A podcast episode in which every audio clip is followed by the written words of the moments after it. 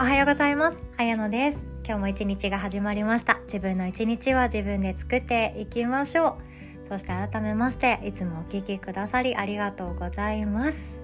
で今日はですね自分の軸っていうようなことをまあ毎度毎度よくお話をさせていただいたり一緒に考える議題にはなっているんですけども自分軸。これに今自分がいるのかなっていうことがどうして大切なのか。っていうことなんですよね。で自分軸で考えなくても他人軸とか、まあ、他人軸をもっと掘り下げると自分の両親の軸で生きたり自分のパートナーの軸で生きたり自分の会社の軸で生きたりつまりはそっちの目線とかそちらの他人の思考を優先させて自分を生きていくっていうことをやったとしても死ぬわけないんですよねそんなことで死なないですしそんなことで自分の人生がおじゃんになるとかそんなことで自分が病気になるとかそういうことは全くなくって自分の軸で生きなくっても私たちは生きることができます。ただ自分の人生っていうものがどうして自分軸で生きた方がいいのかっていうと幸福度が大きく味わえるからってことですよね。でそして私たちの人生って自分の自己責任です。例えば大学受験失敗した。就職活動も一番行きたいところに行けなくって適当に今働いている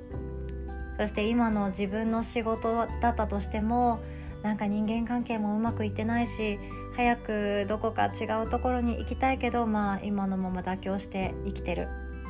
っていうような状態を作り出すのって周りのせいにしたい時もあると思うんですよ。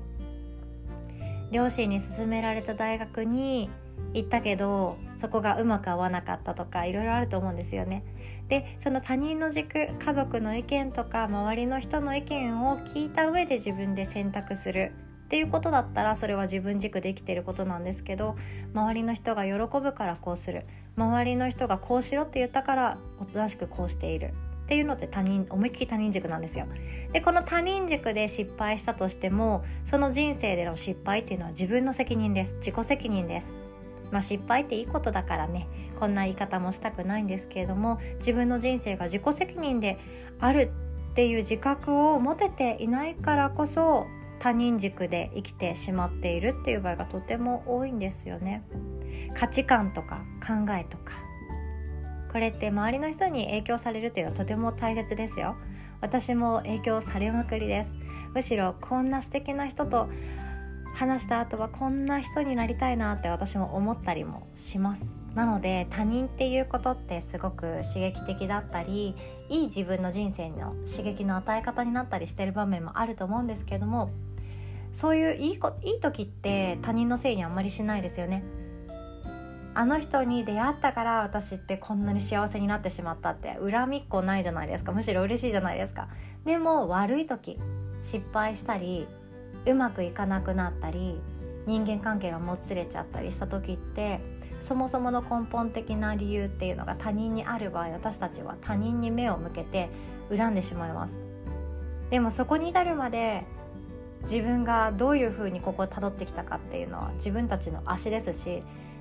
いろんな人の顔色を伺ってそこに決断したっていうのも自分の決断の一つでもあります。なので自己責任なのに他人に責任をなすりつけようとしてしまうわけなんですよね。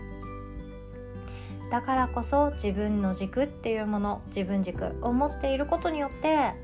幸せっていうものはもっともっと大きく得られたり大きく膨らますことだってできます。どうして自分軸が大切かっていうと自分軸を持つことで自分を自分で信じることができます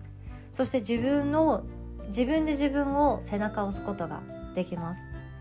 なので怖いな失敗したらどうしようっていうチャレンジも前に進めたり失敗した時だって大丈夫自分で悩んで出した答えじゃんって言って励ますことができてもう一度立ち向かっていくことができたりするっていうのはとても大切なことですよね。自分軸と自己肯定感ってとても直結しているように私は思っていて自分軸を持っている時って自己肯定感ってあの下がってもまた保てたり上がりやすくなったりいい位置でコントロールできたりすると思うんですよね。自分軸っていうものそれがぐらついてるかどうかっていうのは簡単に確かめることってできて私はよく今って他人軸で物事考えてんのかなとか他人軸で生きてんのかなっていう時はどうしてるかっていうとどうありたいかっていうのを考えるようにしています。ビーイングって言ったりもするんですけれども私はどうありたいかどういう人間としていたいかっていうのが自分で考えるってとても大切だと思うんですよね。どう思われたいかって意外と考えてること多いと思うんですよ。例えば結婚したいなっていう心の奥底には例えばこの年で結婚してないってかわいそうって思われたら嫌だなとか独り身で寂しいって思われたくないなっていう強がりがもしかしたら入ってるかもしれないですよね。で例えば今の仕事に対して不満を持っている時ってただ単に不満に思うんじゃなくってもっとできるはずなのにもっと私はやりたいことをやって生き生きと生きられるはずなのに今こうやって暗い顔して悶々と仕事をしている。この自分を見て周りの人ってあいつかわいそうなやつだろうななんて思ったりするのかな。じゃあ転職したいとか変わりたい。って思うのってごく自然なことだと思います。でもこれって他人軸でどうありたいかを考えている瞬間なんですよね。なので他人から見てどう思われたいかじゃなくて自分がどうありたいか。自分っていう人間はどういうふうに生きたいか。ここを考え始めるともう自然と自分軸で物事を考えられる癖になっていきます。自分軸って自己中心的って思われがちだと思うんですけど全然違いますよ。自分軸があるからこそ他人の意見を尊重できたり周りの人の個性を受け止めることができたりもします。今日はですね自分はどうありたいか。1年後の自分はどうありたいか。ぜひともちょっとだけ考えてみてください。ぼんやりとした答えでもいいんですよ。どんな自分でありたいか考えていきましょう。では今日も最後までお聴きくださりありがとうございます。明日の水曜日の夜は8時半から無料のオンラインヒーリングヨガ開催しますのでよかったらポッドキャスト感覚でご参加ください。では良き一日お互い作っていきましょう。おしまい。